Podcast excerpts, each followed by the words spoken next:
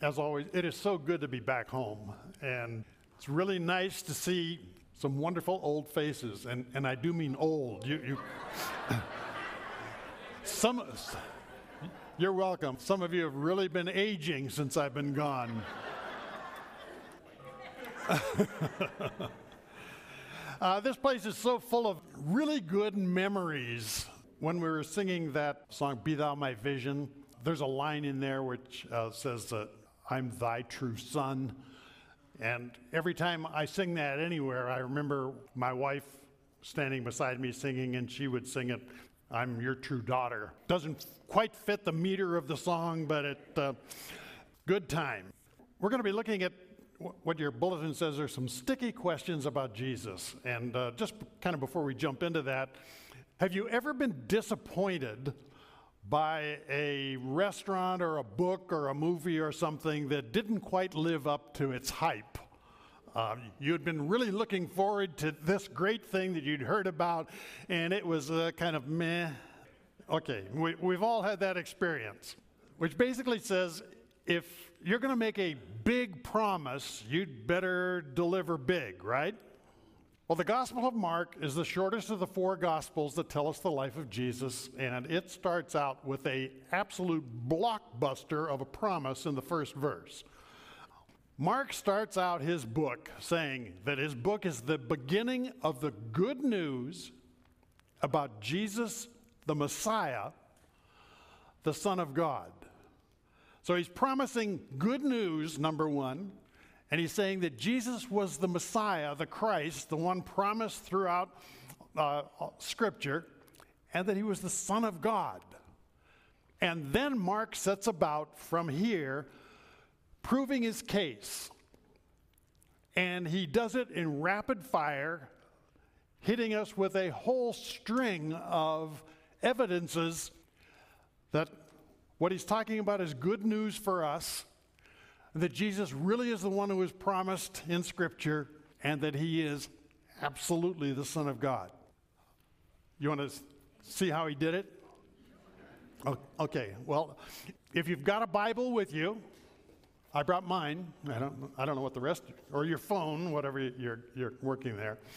You can read through the first chapter of Mark, and he starts out talking about John the Baptist as predicted in Scripture as the one who would prepare the way for the Lord. And John the Baptist makes the announcement that someone after is coming after him who's greater than him.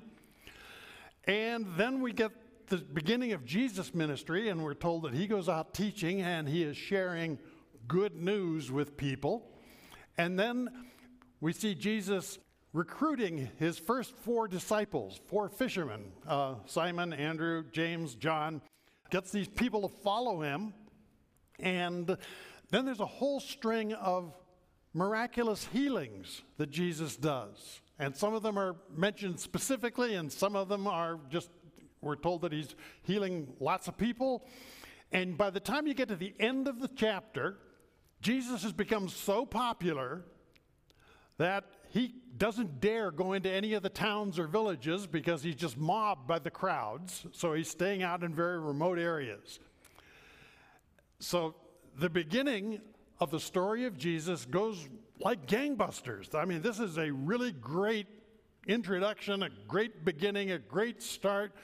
Everything is going along marvelously. Turn the page into chapter 2.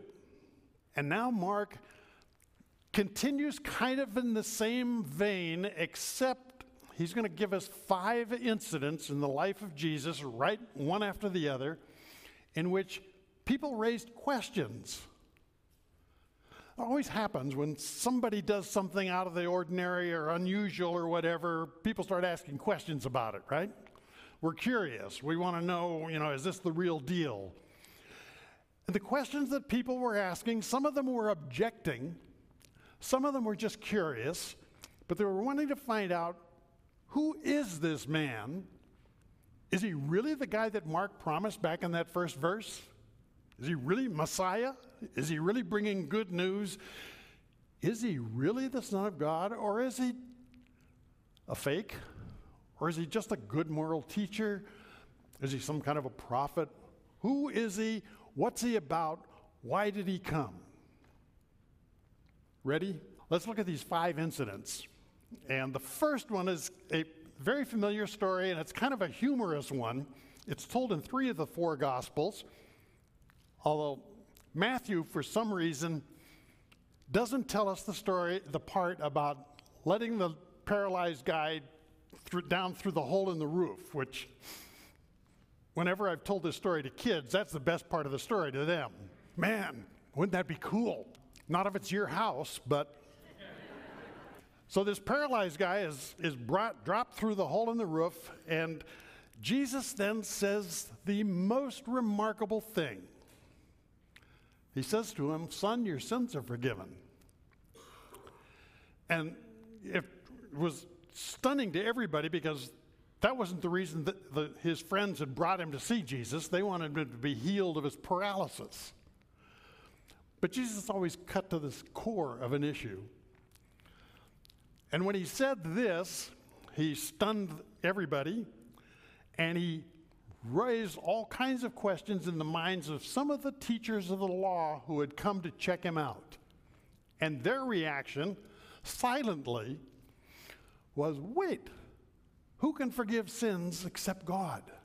Mark tells us some of the teachers of the law were sitting there thinking to themselves, why does this fellow talk like that? He's blaspheming. Who can forgive sins but God alone?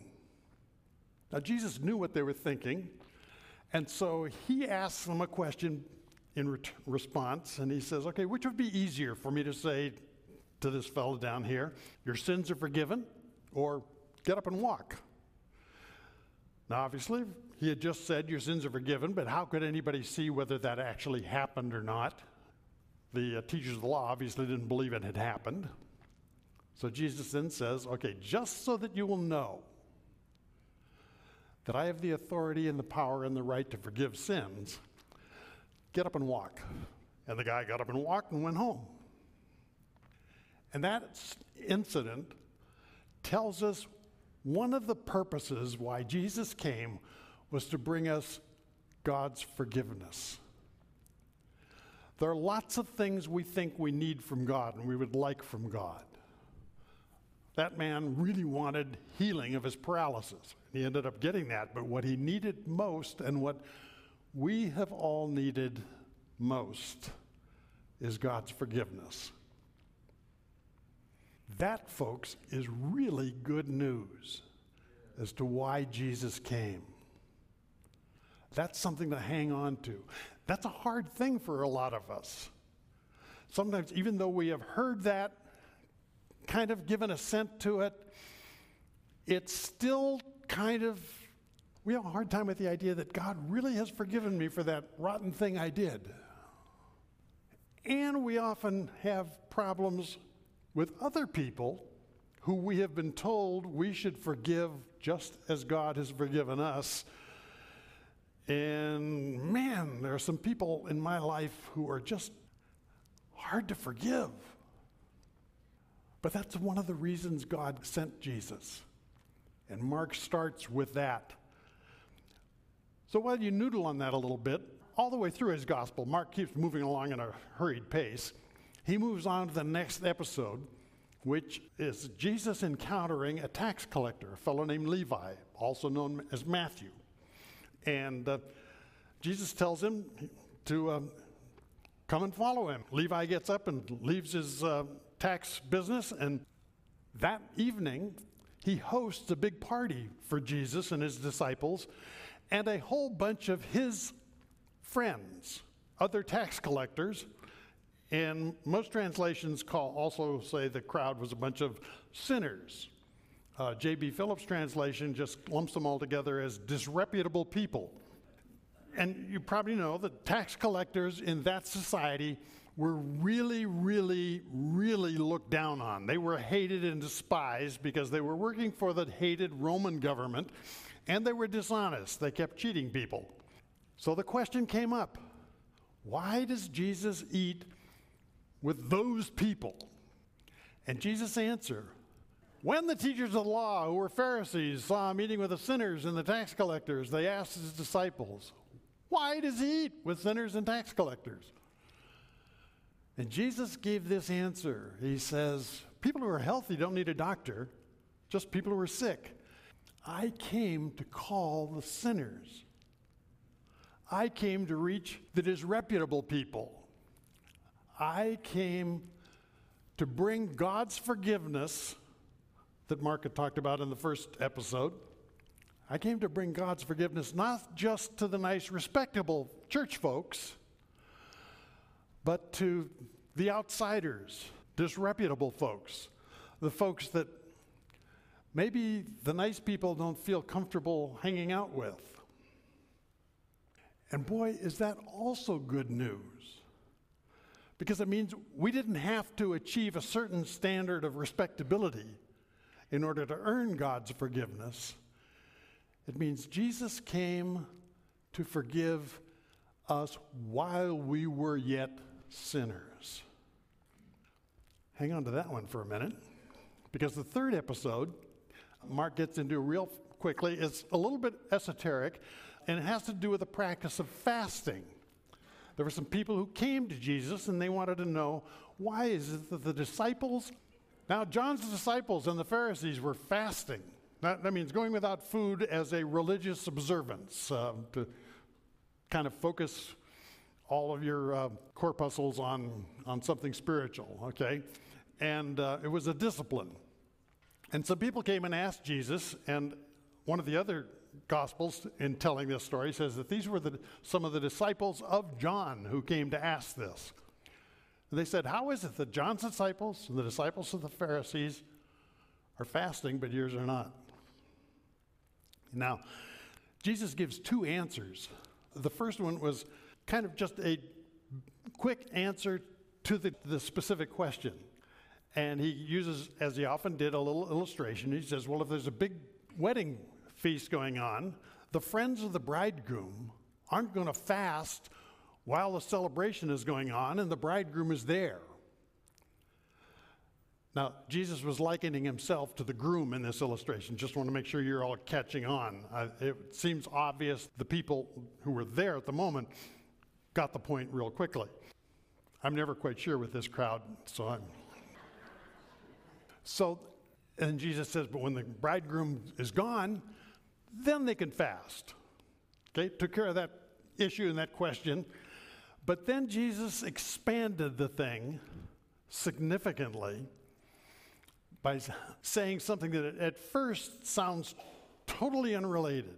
He says, No one takes a piece of unshrunken cloth and sews it onto an old garment. And no one takes new wine and puts it into an old wineskin. Now, I'm not really up on the what happens with wine and, and uh, you know, it, as it ages. I could ask a chemistry teacher, you know, to maybe explain that. But when I was a kid in elementary school up in Northern California near Santa Cruz, all of us boys wore blue jeans, long legged blue jeans. Somehow, the way Levi Strauss made the things, it didn't take very long before the knees gave out.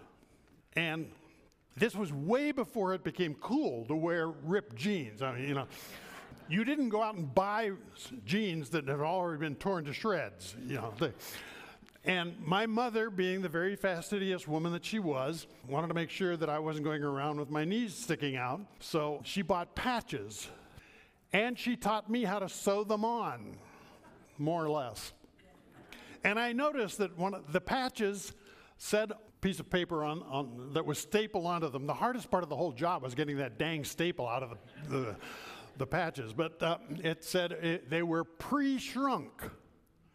And I asked my mom, what is, what's that? Well, uh, by that time, I'd figured out that when you got a new pair of jeans, it took several lo- rounds through the laundry before they shrunk down to fit you. They could pre shrink the lousy patches, but they wouldn't pre shrink the jeans yet. but so if you had a pair of old jeans and you took a, an unshrunk patch and sewed it on there. Sooner or later, it's going to rip apart. Now, Jesus wasn't trying to teach anybody about good laundry practices. What he was saying was, and having just referred to himself as the bridegroom, at a celebration. He was saying he had come to do something new in this world. He was not just coming to tweak the old ways of doing things, the old ways of believing, the old ways of living, but he was coming to do something brand new. And that's something we sang about it, about how Jesus has given us new life. And we sometimes, particularly those of us who've been around for a while in the church, we kind of take it for granted, maybe, but Jesus Christ in our life does something different from the world's way of doing stuff. The Apostle Paul wrote to the Romans and he says, Don't let the world make you conform to its mold, but be transformed by the renewing of your mind. And so sometimes we forget that what God wants to do in our lives is to make us different, better. Jesus said he came to give us life abundantly. And sometimes we kind of look around and say, well, my life is kind of same old, same old. I'm not, where's all this abundant stuff? Maybe we need to go back to some basics in our relationship with Jesus Christ. And while you're thinking about that one, Mark moves on to the fourth episode, which uh, involves another ancient practice, which was the observance of the Sabbath. That Jesus and his disciples were walking along, and the Pharisees said to them, Look, why are they, Jesus' disciples, doing what is unlawful on the Sabbath? And what Jesus' disciples were doing was, as they walked along the path, they were pulling off stalks of grain and eating it. And uh, that was perfectly legal to do that because under Jewish law, a farmer could not reap all the way up to the edge of his property, but he had to leave a certain amount along there for travelers, strangers, passersby, hungry people who wanted to help themselves to something real close to the path. So that wasn't the problem, but it was that the disciples were doing this on the Sabbath, the day when no work was supposed to be done. And Jesus responded to this question. First of all, he told an incident from the life of David, the greatest king in Israel, who had done something far more drastic than just grab a few pieces of uh, grain. But then that led him into saying, It's important for you to know that the Sabbath was made for people, not people made for the Sabbath. That's a huge distinction that the Sabbath regulations, a day of rest, a day of worship, was made for our benefit, not the other way around. God didn't, you know, when He created people, didn't say, oh, by the way, folks, I've got this Sabbath day once a week where, um, you know, I'm expecting you to uh, follow all these rules here because that's really important to me. No, He has provided both with the idea of a day of rest as well as all of the other regulations, guidelines, commandments, instructions that we've got in this book were given for our benefit, not as challenges for us to try to live up to. That can be so hard for us to understand God as a loving Father who is providing for our well being rather than being a giant spoil sport in the sky who's trying to end our fun. And while you think on that one, we've come to the end of chapter 2. Now, that's kind of unfortunate in a way. Back in the 12th century, there was a fellow who put the chapter divisions into the Bible, did it in a Latin Bible. It was the only one around that he had. And uh, just to make it easier for, to find things, some of the chapter divisions are a little unfortunate, and I think this is one of them because if I had been there looking over his shoulder, I said, Don't end it here. The next episode really belongs with these four. But I wasn't there. So you've got to look at chapter three, and the first six verses tell us an incident again on the Sabbath, but this time it's a little different than the others. The others were questions and things that arose from out of the things Jesus was doing or saying. This one was a setup.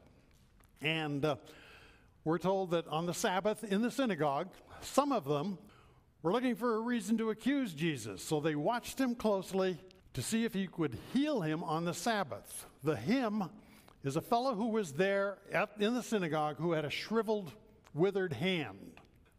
And so Jesus said to the man with the shriveled hand, Stand up in front of everyone. And then Jesus asked them, Which is lawful on the Sabbath, to do good or to do evil, to save life or to kill? But they remained silent. And the next sentence in there is the one time in the New Testament where we're told about Jesus getting mad. Because he knew, oh, well, this question that he asked was not a hypothetical or a theoretical or philosophical question about is it better to do this or that? Because he knew what those guys were plotting already. And the, the final verse of this episode, verse 6, tells us that after the, they were done in the synagogue, these people who had set up this little incident went out and began plotting how they were going to kill him. So Jesus was comp- having them compare healing this man with a useless hand compared with the evil they were plotting to have him killed. They remained silent, and the next verse tells us Jesus healed the guy. And they went out and began their plot. And Mark included this little incident to make it very, very clear that of all those other things that Jesus said is his purpose, he came to bring forgiveness. He came for all people, even the disreputable folks. He came, what was the point about the fasting? Is anybody paying attention? Uh, all of those good things Jesus said that he came to, Mark said that Jesus said he came to do we're all leading up to our call to do good in this world. That we aren't called just to worship God, just to enjoy the good celebration, the good things He's done, the new life that He has provided. We're called to be Christ's people and to live and to share and to love as He did that when we finish our Sabbath gathering, are we uh, likely to go out? Well, I don't think anybody's plotting on going out and murdering somebody right after church, but unless they get in your way on the parking lot, and then, then it's a whole other. But are we actively thinking as we walk out of here? Based on what I've heard, based on what I've sung, based on how we've prayed, is there somebody in my world that I could do good for? That I could show God's love to? That I could care for? That I could be friendly to? Is that on the frontal lobe of our brain as we live our lives seeking to be God's people in this broken world? The book of Hebrews has a little warning in the first verse of, of the second chapter. For this, I'm going to try to get it right. The writer of the Hebrews says, We must pay the most careful attention to what we have heard. You know, that's not a bad reminder at the end of a sermon. He goes on to say that in paying careful attention to what we have heard, the warning is that we not allow ourselves to drift away. Now, the word that is used there doesn't appear anywhere else in the New Testament for the drift away, but it was commonly used in many other um, ancient Greek literature and writings. And it basically means the idea of allowing something to get lost out of neglect. And that's something that happens to all of us in various areas of our life. If you ever said, Where'd I leave my glasses? or, or where are my keys? Where's the TV remote? Where's my phone? Um, there are things that we, we get busy doing stuff and we let something slide. The writer of the Hebrews is saying we must take care not to let that happen to our relationship with Jesus Christ. It's not a warning to say, don't deny the faith, don't become reprobate, don't go out and rob a bank. It's not warning us against anything. Dra- it's saying, pay close attention that you don't let yourself drift to be blown aside. That it is so easy for us to take for granted things we have heard a lot. It takes some intentional effort to really hang on to and grow in the purposes that Jesus Christ has for us in bringing us new life, in bringing us wholeness and love and forgiveness. And all of that, folks, is the best news any of us could ever hear. Let's pray. Father, you have provided so much good for us. Help us to not let it drift, but to be alert and awake and thankful and seeking to grow in the love that you have provided for us. We ask this in Jesus' powerful name. Amen.